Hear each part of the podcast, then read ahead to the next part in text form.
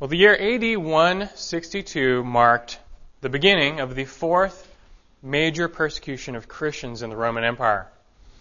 Marcus Aurelius Antoninus was emperor. He was a Stoic, which meant he was supposed to be indifferent to pain and pleasure, but he definitely wasn't indifferent toward inflicting pain. Cruelties toward Christians during this time were so inhumane that witnesses were both shuddered with horror and marveled at the courage of the sufferers. Depraved methods of torture were devised to inflict maximum pain and punishment. People's feet were crushed in presses and then they were forced to walk on nails and thorns. Red hot plates of brass were placed on exposed skin until they've melted through to the bone. Countless were thrown to lions and ripped apart. There's an account of a less prominent Christian named Blandina. Blandina was a Christian lady with a weak constitution. They did not think she could resist much torture, but she could. And her fortitude was great. So great that her torturers became exhausted with her. So they took her into an amphitheater. They tied her to a post along with three others, and they gave them as food to wild lions. While waiting, she prayed, she encouraged her companions, and throughout the whole time, the lions never touched her. And this happened three times. I, I guess they were full. But three times this happened, so they took her back, and she was so steadfast in faith, it was enraging her torturers. So they inflicted more severe punishments. She was scourged, she was put into a net, dragged by a wild bull. And then she was placed naked onto a red hot chair.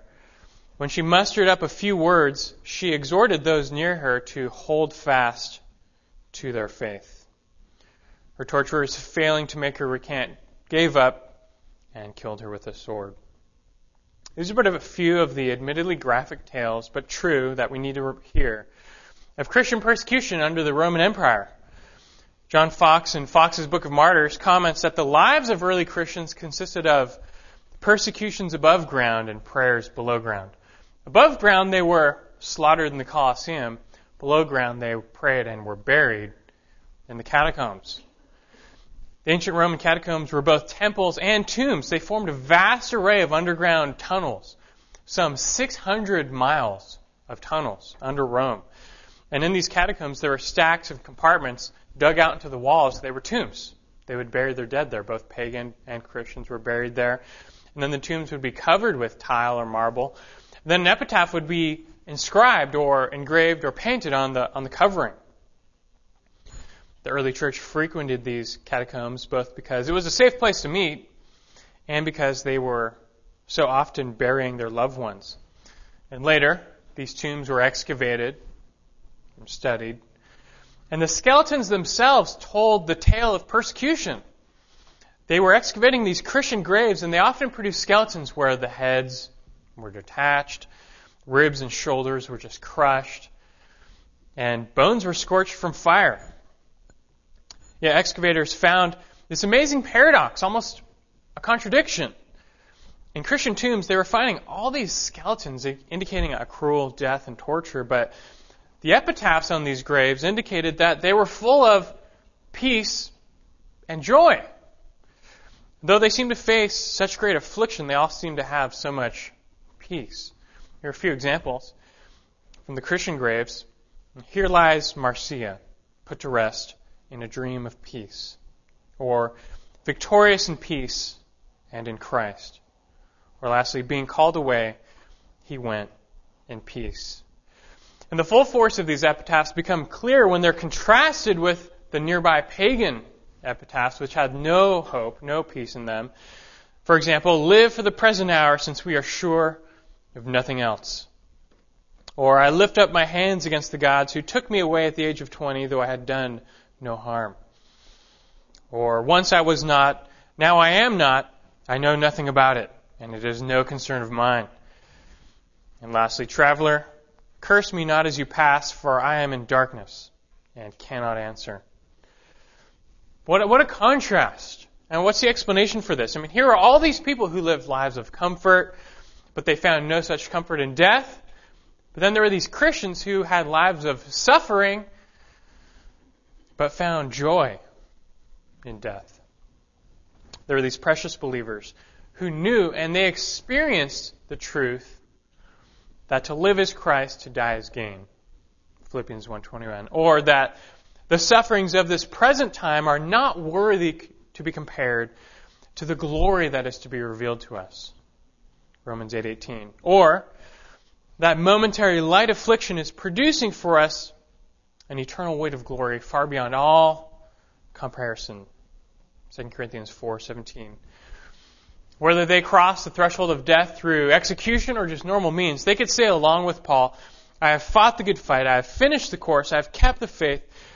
In the future there is laid up for me the, the crown of righteousness, which the Lord, the righteous judge, will award to me on that day, and not only to me, but also to all those who have loved his appearing. 2 Timothy 4, 7 and 8.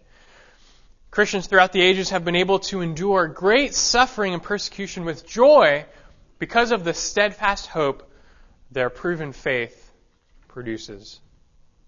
And the reason for this paradox of joy amidst Christian suffering, it's always been the same. Salvation by grace through faith in Christ. And this morning we come to yet another text in Scripture that guides us along this path. So if you haven't already, turn with me this morning to 1 Peter. Turn with me to 1 Peter. Here, Peter, now like Paul, encourages us that though we may suffer in life, we have a future hope that can lead even to a present joy. And Peter tells us, like James, that our experiences of suffering come to us per the sovereign hand of God, and they're not without purpose. They're meant to perfect our saving faith. Read along with me 1 Peter chapter 1 verses 6 through 9. Peter writes, In this you greatly rejoice, even though now, for a little while, if necessary, you have been distressed by various trials, so that the proof of your faith, being more precious than gold, which is perishable, even though tested by fire, may be found to result in praise and glory and honor at the revelation of Jesus Christ. And though you have not seen him, you love him. And though you do not see him now, but believe in him, you greatly rejoice with joy inexpressible and full of glory, obtaining as the outcome of your faith the salvation of your souls. Peter's opening to his first epistle here, from verses 3 through 12, they form one long sentence in the Greek, but there's three clear trains of thought. In verses 3 through 5, salvation is viewed from the future with God center stage.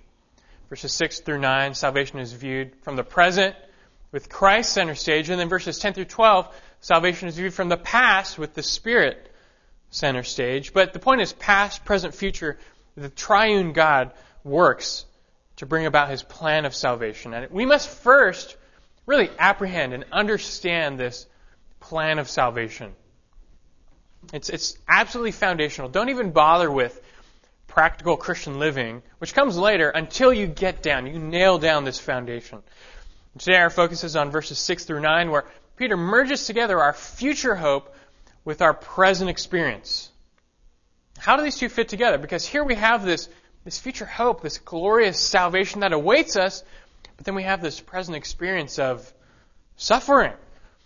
How do we reconcile those two? How can these be?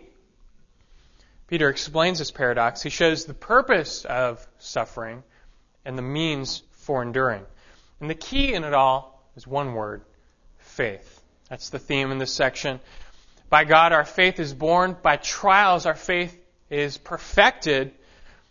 And since faith is a means of our salvation, that's a good thing. Even trials can be a good thing. But there's so much more in here. There's so many rich truths. So let's get into this text. Peter's focus is faith. So let's observe now five realities of a faith that saves. So that you may have a proven salvation. Five realities of a faith that saves so that you may have a proven salvation. The first one is this the joy of faith. The joy of faith. Speaking of verses 3 through 5, he begins verse 6 and he says, In this, verses 3 through 5, you greatly rejoice. In this you greatly rejoice. So we learned last week our, our new birth, our living hope, our salvation, they pr- should produce in us a great rejoicing. the single word in the Greek that's translated greatly rejoice, it's always used in the New Testament to refer to a, a lasting, a permanent, a spiritual joy, not a, a temporal joy. Furthermore, it's in the present tense, indicating that this joy is to be a continual experience. For those who have experienced that new birth we learned last week, you should have this continual, extreme, great rejoicing in your heart for what God has done for you. And some non-Christians, they, they kind of balk at the idea of Christians having some sort of permanent joy. I mean, to them, that sounds ridiculous. Nobody is happy all the time. But we're not talking about happiness here. It is true, nobody is happy all the time. But happiness is an emotion based on circumstances. It comes and goes. We're talking about joy. And joy is something different. Biblical joy is a permanent disposition resulting from a deep confidence that one has eternal life in Christ. Difficult times can, they can take your happiness down, but nothing can take away, rob a believer's true joy. Still, though, you may ask, but I mean, seriously, you're telling me that if, if you get cancer, if, if you lose all your money, if you lose your loved ones, you're still going to have this joy? I mean, seriously? The answer is yes. How can that be? Let me explain it like this. Nothing can harm a believer's true joy because our joy is not based on personal circumstances. So if I lose my health, I don't lose my joy because my joy is not based on my health. If I lose all my money, I don't lose my joy because my joy is not based on my money. If I even lose my loved ones, I still don't lose that joy because my joy is not based on people. At least not the joy we're talking about here. Rather, true biblical joy, it's based on what we learned last week. God's great mercy, Christ's resurrection, the Spirit's work, all of that applied to us in salvation. Our joy ultimately rests on our eternal salvation brought to us by God. And that's a reality that can't change. God's mercy, Christ's resurrection, the Spirit's work, that's not going anywhere. That can't change no matter what happens to us. Therefore, whatever the circumstances may be, nothing can shake your true joy. And that's the difference between what we have in Christ and what the world fails to have. And that's why we rejoice, not in ourselves, not in our circumstances. We rejoice in the Lord. Philippians 4 4. Rejoice in the Lord always. Again, I say, rejoice. Speaking of suffering, as you know by now, Peter, he's writing to Christians who are suffering. And of all the things in life, suffering can really tempt you to take your eyes off Christ and focus instead on your circumstances. And that in turn can really diminish your joy. Never does the Bible deny the reality of pain and suffering. It's true, never does it deny. Pain is real, suffering is real, but the counsel is always the same. Don't take your eyes off Christ.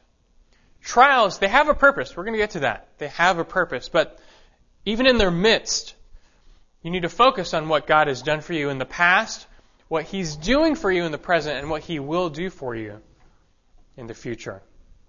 And it's this latter, that this future anticipation of God's work, that Peter specifically points out here. It's no matter what you're going through, even if it's general persecution or, or just persecution for the faith, there's this anticipatory joy where if you focus on your salvation, on what lies ahead, you can rejoice despite outward circumstances. And it is this confidence in the future that enables our faith to continue. This anticipatory joy, it's, it's hard to illustrate. Peter later, he says it's inexpressible. Can't really put it to words. But it's kind of like being a kid on Christmas Eve waiting for the presents. I mean, if you're, if you're a family celebrating like secular Christmas where it's all about the presents, if that were you, and that, that's how I grew up, then as a kid, Christmas Eve night, you could barely sleep. You had that anticipation of, of the, what the next day held. And on Christmas Eve, you'd have this anticipatory joy of what the next day would hold.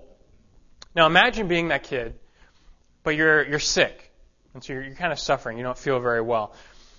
Would that change it? Anything? No. Even though you, you presently might be in some pain and discomfort, discomfort, you would still have this anticipatory joy in what tomorrow holds. You're not rejoicing in your sickness. You're rejoicing in what the next day holds. And admittedly, it's, it's a trivial illustration, but it helps to somewhat explain the joy that Christians can know. As you focus on the future, you, you can really experience joy even though presently you might be suffering. That's how it works. And the closer you get to that future, closer you get to Christmas, so to speak, the more joy you can experience.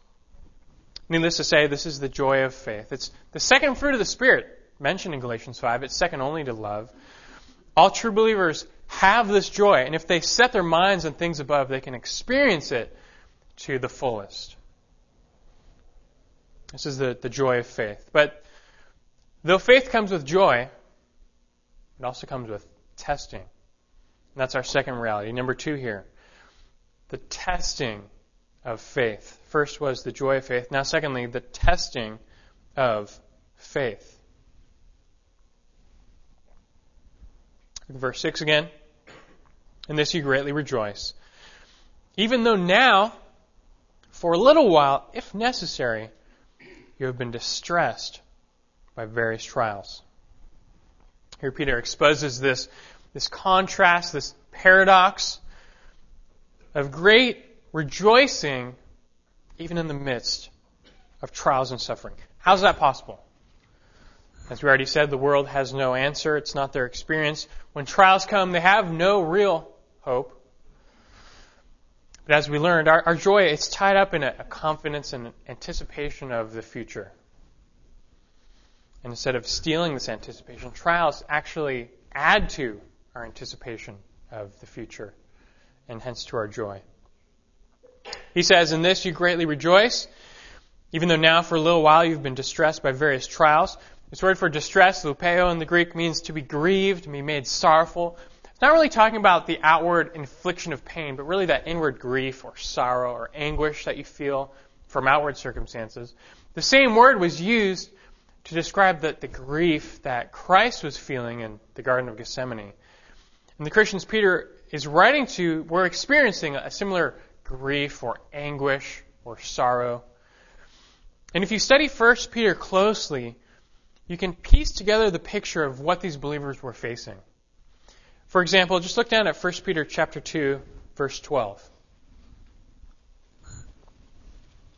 He says, Keep your behavior excellent among the Gentiles, verse 12, so that in the thing in which they slander you as evildoers, they may, because of your good deeds, as they observe them, glorify God in the day of visitation.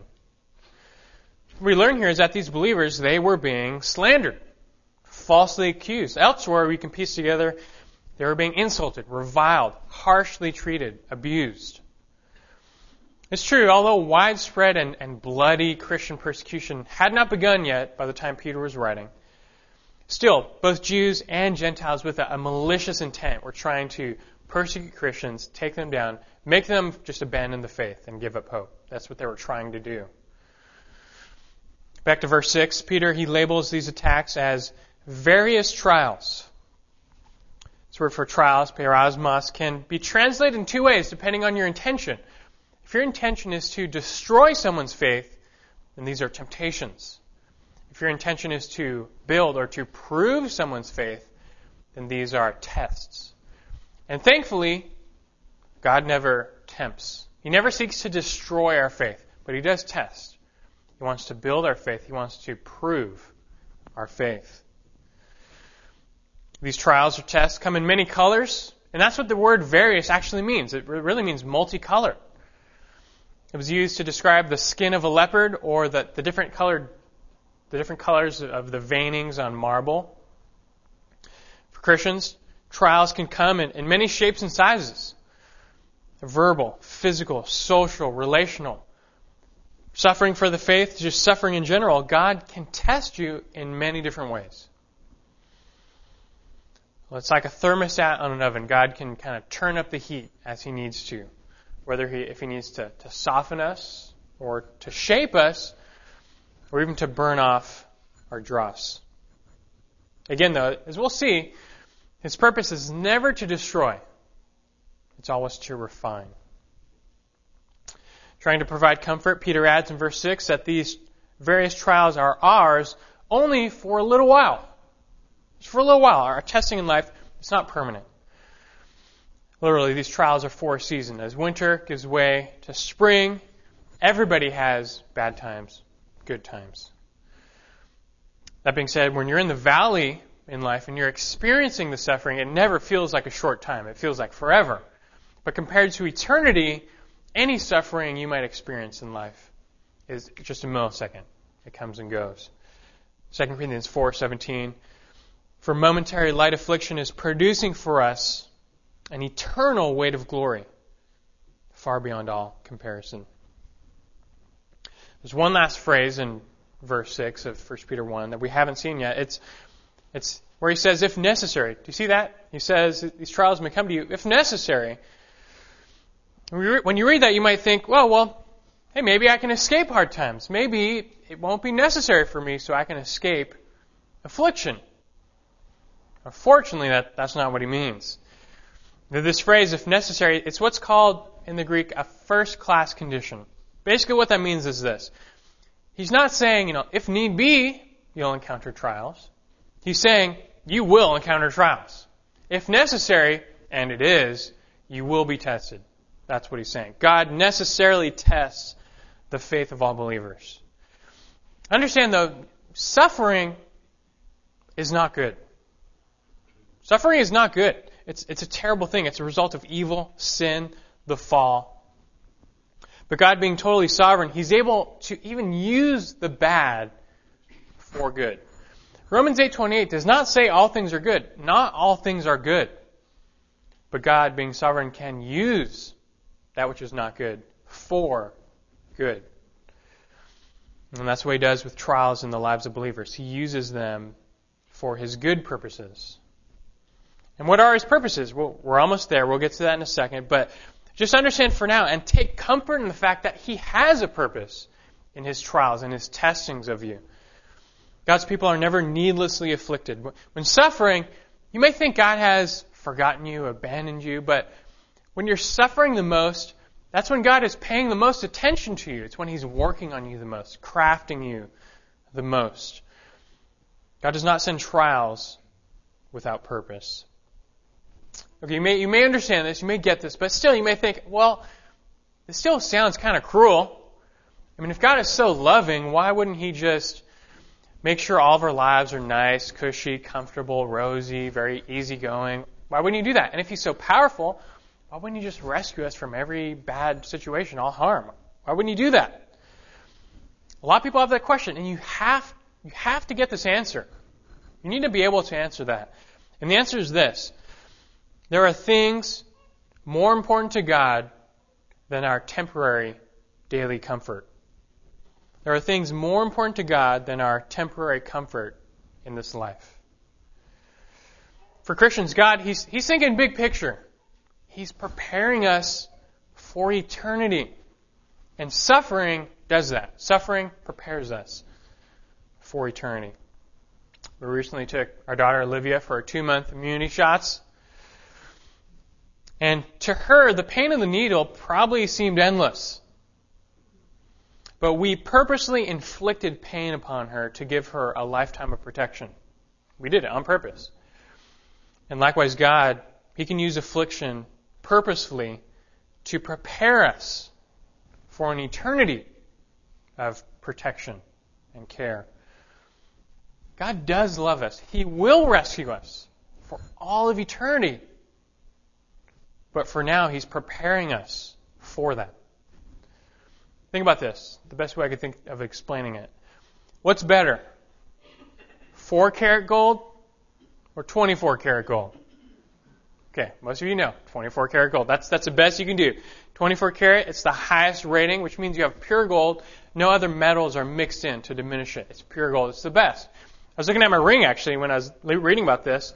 I looked on the inside, it's got a little inscription. It's 14 karat which I thought was pretty good, but it's, it's you you want 24 karat. That's the point. That's like the best. Now, how do you get 24 karat gold? You just can't, you know, dust off the other metals. It's not that easy. You have to put it through the fire. You have to refine it, purify it, test it, prove it. To God, what's the most important thing about us? It's not our comfort. It's our faith. God wants 24 karat faith. And that's why he sends trials. He puts us in the furnace from time to time to refine our faith, to test it, to see it approved. No goldsmith ever melts gold for the purpose of destroying it, but always for the purpose of perfecting it, making it better. That's the same with God. Through trials, we are refined, we're made fit for heaven, we're prepared for eternity, and our faith, it's made more valuable, more pleasing to God. That's what He's doing. He wants a more valuable faith. A commentator named Helm, he gives another great example I want to throw in here. A bar of iron ore pulled from the earth, just an iron iron ore made into a bar. It's worth five bucks, I guess, whenever he was writing. The same bar, if you were to fashion it into horseshoes, will get you ten dollars and fifty cents.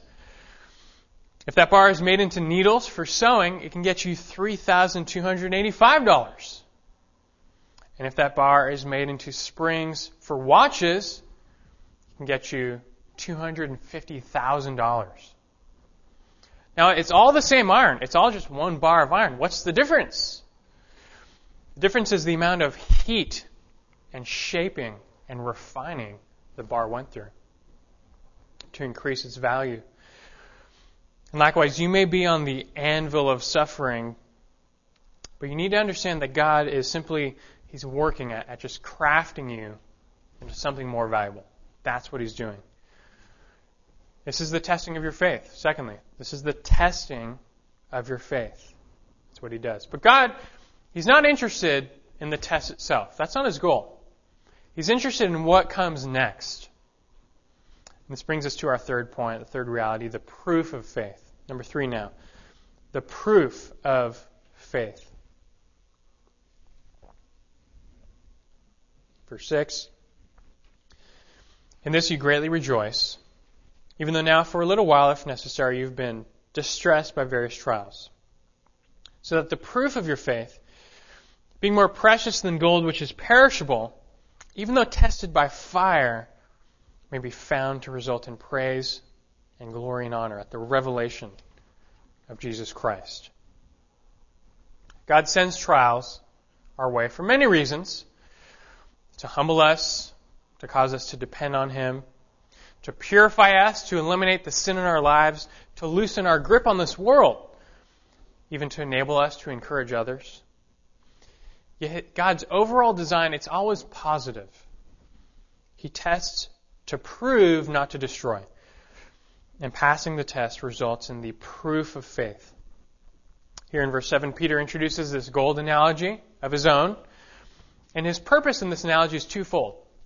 First, he's saying that genuine faith is more precious to God than gold because gold, although it's valuable, it's still perishable. But gold, imperishable. Or rather, excuse me, faith, imperishable. Gold, perishable, faith, imperishable. God wants faith. Gold, mentioned 385 times in the Bible. And it's often used to represent that which we value the most. And if you think about it, it's really universal. Every culture, every generation, every age, everyone in the world always values gold. It's just their thing. It's what they value the most. A few people, though, have realized that life is not all about gold. Gold is not the most precious thing. Unfortunately, not everyone has the best substitute. They don't get it right. In 1900, L. Frank Baum published his novel, The Wonderful Wizard of Oz which became a popular movie in 1939. I'm sure you've heard of it. However, many people don't know that his novel was originally a satire, a political satire revolving around gold. Baum, the author, as, well as many other politicians of the day, they believed back then that the solution to America's economic woes was to add silver coinage to the then gold standard. Remember, we used to be on the gold standard, and they said, we need to add silver. We need to add a silver standard to the gold. They were all about silver. And so this argument was allegorically embedded into the Wizard of Oz. Dorothy represents the American people who need to find their way home. The Tin Man represents industrial workers. Scarecrow represents farmers. The Cowardly Lion represents politicians who supported the free silver movement but needed courage to support silver. These four, as you know, they travel along the Yellow Brick Road to get to the Emerald City where they can find the Wizard of Oz who will solve all of their problems. Now the Yellow Brick Road uh, represents the gold standard. Emerald City represents greenbacks or the dollar. And then what about the Wizard of Oz? Well, OZ, Oz, that's the abbreviation for ounces, which is the standard way to measure gold. He's gold. As you may remember, when they get there, they get to the Wizard of Oz, they find out he's no wizard. He's a phony. He's a sham. He's the man behind the curtain. He just manipulates people through smoke and mirrors, but he has no real power. And hence, they're teaching, or he's teaching, gold is just a sham. It's not, it's not the answer. There's no real power. Dorothy then learns that she had the power to get back home all along. All she had to do was, remember, click her heels three times and just make a wish, and she'd get there. And in the movie, her shoes were ruby, but in the book, guess what? Her shoes? Silver. And they're teaching that silver gets you anywhere you want to go. All you need was silver, and you had it all along. Anyway, like I said, some people have realized that life is not all about gold. Gold's not the most important thing, but they still get it wrong. I only wish Baum had realized that even silver is not the answer, the real answer to man's problems. Thankfully, Peter gets the answer silver, gold, the dollar, whatever. They all have some value, but at the end of the day, the point he's making is they're still going to burn. They're perishable. What really matters, what will really solve our problems is salvation by faith. Faith is what matters. Matthew 16:26 For what will it profit a man if he gains the whole world and forfeits his soul? Or what will a man give in exchange for his soul? Christ could have asked, How much gold is your soul worth? The answer is not enough. Never enough. What God really values is faith, and that's going to last for eternity. Peter makes another point with this gold metaphor. He, he strikes a comparison. Gold and faith, they're both improved or purified through fire. So he's making another point here. The argument is from the lesser to the greater. John Calvin comments, he says, If gold, a corruptible metal, is deemed of so much value that we prove it by fire that it may become really valuable, what wonder is it that God should require a similar trial of faith since, since faith is deemed by him so excellent? End quote. The point he's making is, look, gold, it's so valuable to us that we will put it through intense heat to make it more valuable. And to God, faith is so valuable to Him that He will put it through intense heat to make it more valuable. That's the analogy. That's the comparison. And since faith, as we already learned, is more precious in God's eyes than gold, then it should all the more be purified, refined, proved. When God subjects us to testing, He does two things to our faith. He's doing two things when He tests us. Number one, he purifies it.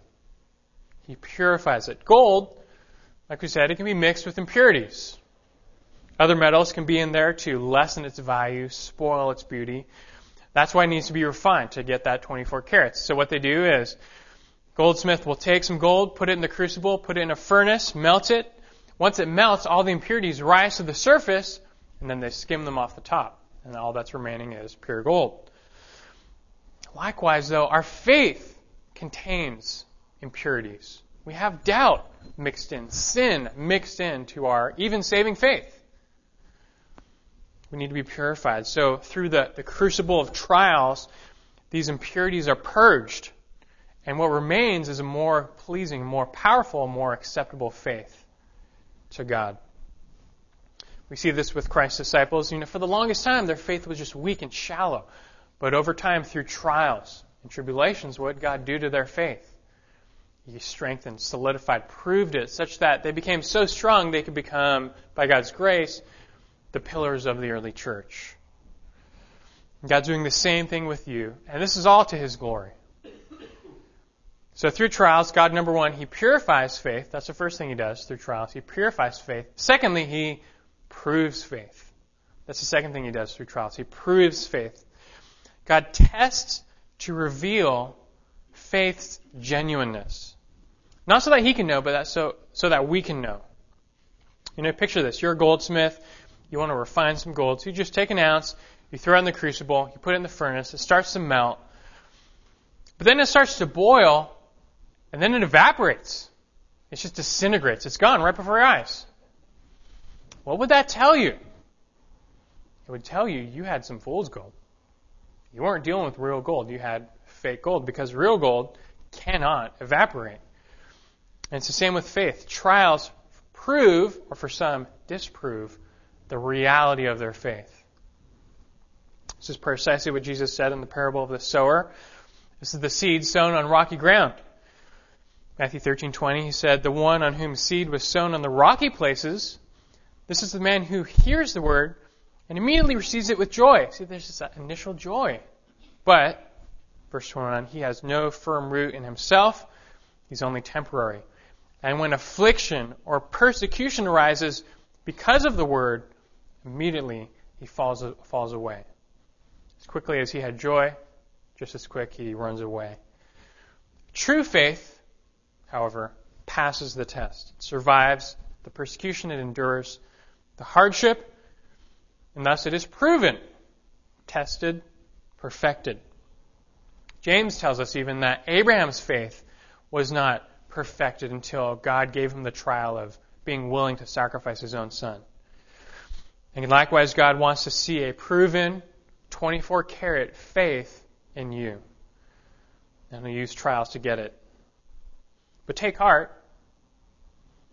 For if you have, if you truly have faith in Jesus, if you really trust Him for salvation, your faith will not fail. God will strengthen you, that you will be refined and not consumed. And if you do endure to the end, you have the result of faith. Look at verse 7 again. There's a result. It says, So that the proof of your faith, being more precious than gold which is perishable, even though tested by fire, may be found to result in the praise, in, or rather, in praise and glory and honor at the revelation of Jesus Christ. Revelation of Christ means his return. At his return, your tested and proven faith will, will result in praise, glory, and honor. Now, salvation, of course, we give God all the praise, all the glory, all the honor. But actually, what Peter is meaning here is, is that when we see Christ, we will receive praise, glory, and honor. It may sound a little strange because, you know, only to God be the glory, but that's what, it's actually a common teaching in the New Testament. Romans 2:7. We receive glory, honor, immortality. Romans 2.10. We receive glory, honor, peace. Philippians 1.1. We, re- we receive glory and praise. Romans 2.29, 1 Corinthians 4.5. Each man's praise will come to him from God. And really what this is teaching is nothing other than what Jesus taught in the parable of the talents. That the faithful, the faithful servant, at the end of the day will receive a commendation from the master.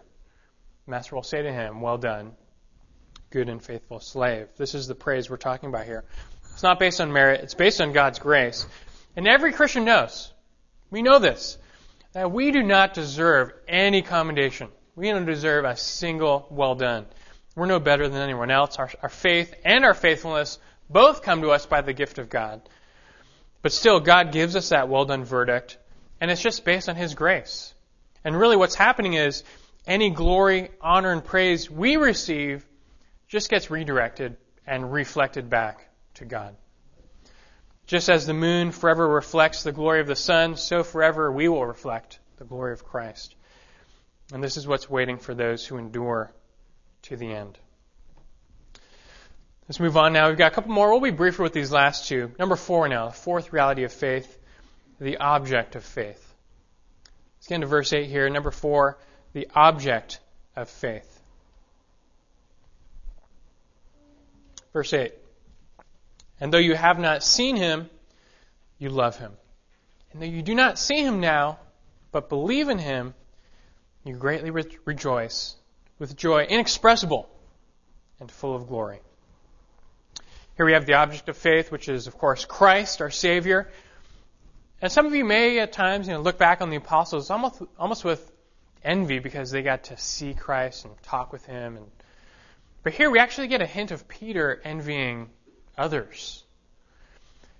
You see, in a sense, their faith was greater because they never saw Jesus, but they still believed. And that's the type of faith that pleases God.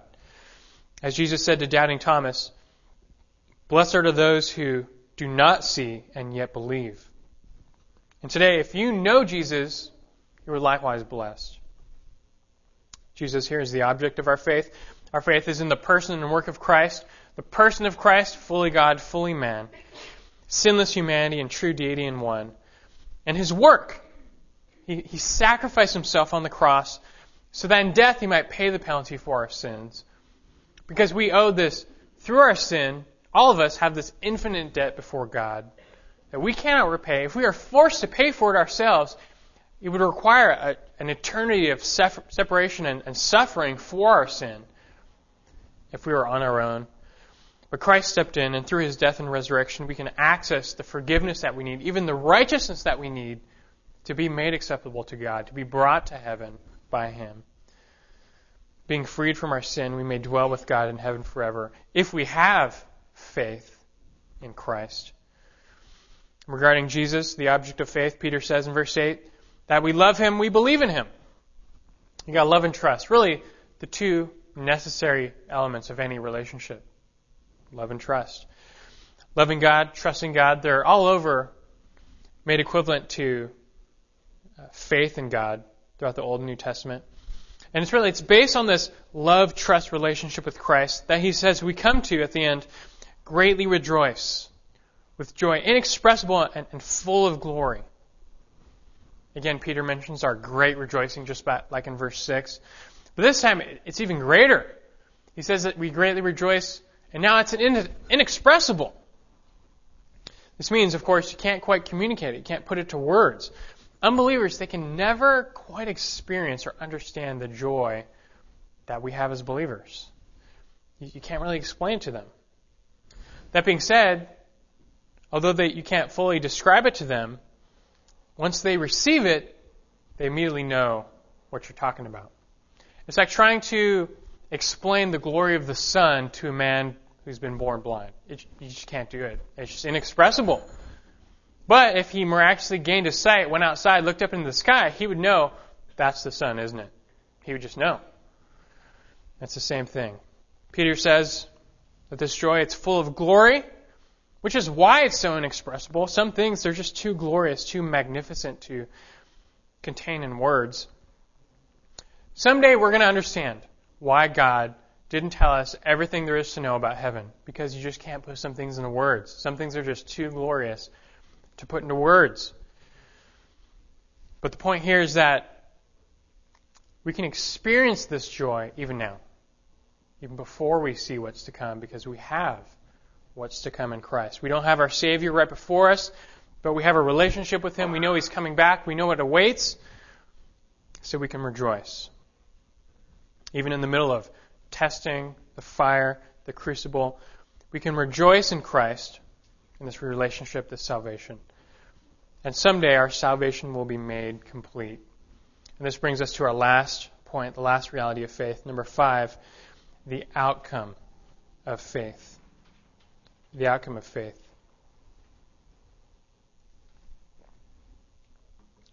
We'll start verse 8 again. And though you have not seen him, you love him. And though you do not see him now, but believe in him, you greatly rejoice with joy inexpressible and full of glory, obtaining as the outcome of your faith the salvation of your souls. The Bible speaks of our past, present, and future salvation. It's perfectly legitimate to say, I have been saved, I am being saved, I will be saved. All three are true. But it's the latter that Peter's pointing out here. I will be saved. This future, final salvation. Christ has already freed us from the power of sin, the position of sin, but we still wait for that time when we will be freed from the very presence of sin. That's our final salvation. Scripture calls it glorification. And it comes one way. And only one way is through faith. This salvation is the outcome of your tested and approved faith. You know, today everybody wants proof. They want you to prove the Bible, prove Christ, prove faith. They don't want to believe, they want to see. But guess what? God actually proves faith. He proves it to you. He will prove your faith to you. He proves salvation to you. He will give you proof. It's just that this proof comes in the form of trials. Pass the test, there's your proof. If you endure until the end, you have your proof. God is faithful. He, he has chosen you. He will keep you, but you must remain faithful and in the faith. Understand the purpose and place of hardships as being the fire through which God refines you and remain steadfast in your joy in Him. This is really summed up by Romans 8:18. For I consider that the sufferings of this present time are not worthy to be compared with the glory that is to be revealed to us. I'm sure you've all heard of Charles Spurgeon, but have you heard of John Rippon? Rippon was the pastor of the Metropolitan Tabernacle in London just before Spurgeon. And he's not famous for his preaching, he's famous for his hymns, hymns that he wrote there. And I want to leave you with this. Close with this. A few verses from his famous hymn, How Firm a Foundation. Read you a few verses. Reflect on these words really just recapping, summing up everything we've been blessed with this morning. He writes, in How Firm a Foundation, Fear not, I am with thee, with thee. O be not dismayed, for I am thy God, and will still give thee aid. I'll strengthen thee, help thee, cause thee to stand, upheld by my righteous, omnipotent hand. When through the deep waters I call thee to go, the rivers of sorrow shall not thee overflow. For I will be with thee thy troubles to bless, and sanctify to thee thy deepest distress. When through fiery trials thy pathway shall lie, my grace all sufficient shall be thy supply. The flame shall not hurt thee. I only design thy dross to consume, thy gold to refine. The soul that on Jesus hath leaned for repose, I will not, I cannot desert to its foes. That soul, though all hell should endeavor to shake, I'll never, no, never, no, never forsake. Let's pray. Father in heaven, we reflect on even these words of this hymn. Though uninspired, it is nonetheless true. You'll never forsake us. We are your children. You have called us before time began. You have brought us to the reality of salvation even now. How could you possibly lose us? How could you possibly forsake us? You, you can't, and we know you can't. We thank you and we rest assured in that. And what you have done for us, what you will do for us, and we look to that. That's our hope, that's our joy, and the future that awaits for us. And though, Lord, even though now we may suffer, we will suffer. All who desire to live godly in Christ Jesus will be persecuted. It's a promise. Living in this fallen world, we can nonetheless rejoice that we have you. We've got Christ, we have salvation, and it's really all I need. That's what our joy is, is based on. So I pray now for those even here who, who are suffering. There are people now, I know it, who are they're just suffering. They're going through a difficult time. Whether it's persecution for the faith or just suffering in general. They're going through the crucible, the fire, the testing. I pray now that they may be encouraged this morning, understanding the purpose of their testing is to grow their faith, to find themselves approved. Help them now to endure, and help them, Lord, to have even a joy that can endure the harshest of flames.